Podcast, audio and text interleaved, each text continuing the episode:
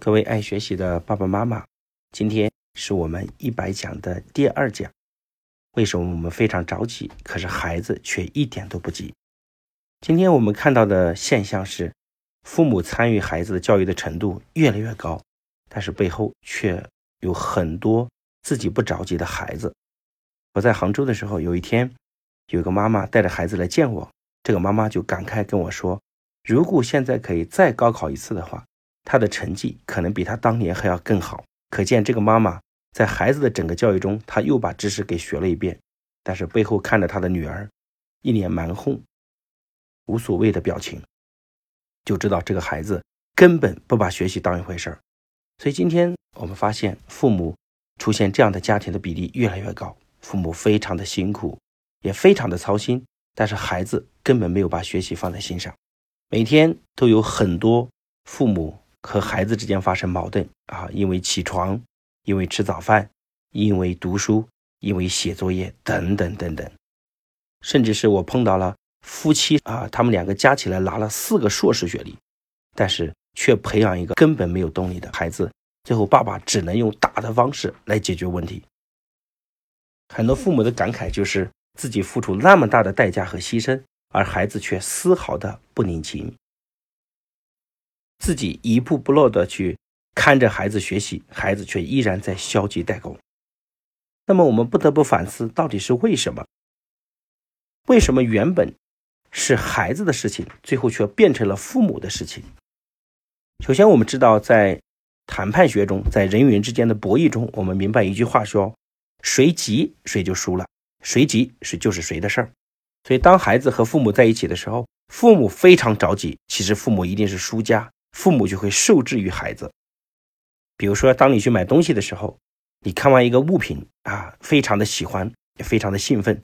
如果那刻你表露出你的激动和兴奋，我想，当在最后谈判价格的时候，你就已经受制于人了。所以，即使你非常喜欢这个物品，你也要表现非常无所谓的状态。这样最后说啊，这个我家里很多，只是随便看看啊，如果合适的话，我就买一个。当收银员看到你无所谓的状态，他就会一步一步的让价，最后你才有可能变成赢家。面对孩子也是同样的问题，如果你特别紧张，你也是输了。所以，即使你非常的紧张和在乎，你也得表现非常无所谓的状态，这样你才有可能让孩子着急，而不是你来着急。我们有个妈妈来到这里学习，学习之前呢，她每天叫孩子起床要叫三遍，孩子还很骄傲的跟同学分享说：“我妈叫我起床要叫三次。”第一次呢，就跟我讲，孩子起床了，这时候你可以不用动，因为还有第二次。第二次的时候说，再不起床就迟到了，快起来。这时候你也可以不用动，因为还有第三次。第三次的时候，再不起床我揍你了。这时候你要起床了，因为我妈妈真的会揍我了。可见这个妈妈情绪非常的激动，所以呢，孩子就会因为妈妈和孩子起床之间也发生了这么多的矛盾，而根本没法让孩子起床。所以当这个妈妈学习之后。他明白，其实如果他越激动，他就越受制于孩子。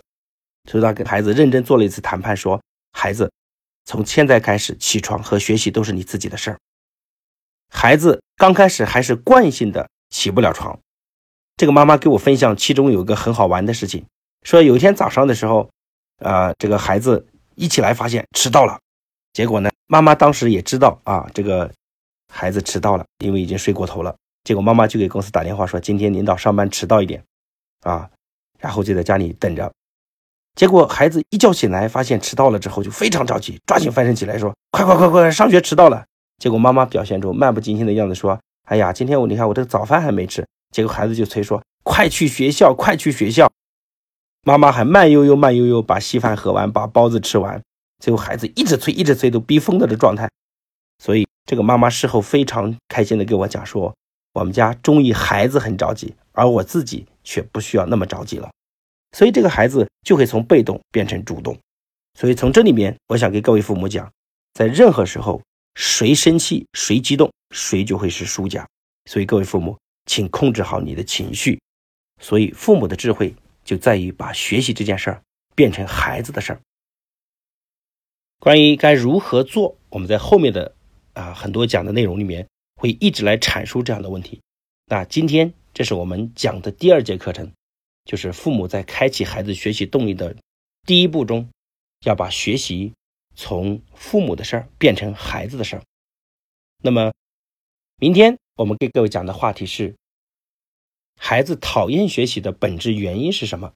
期待明天我们来相见。如果您有困惑或感受，请把它写到留言区，我们来一起交流。也欢迎您把内容转发给和你一样热爱学习的朋友，或许也能帮到他。谢谢。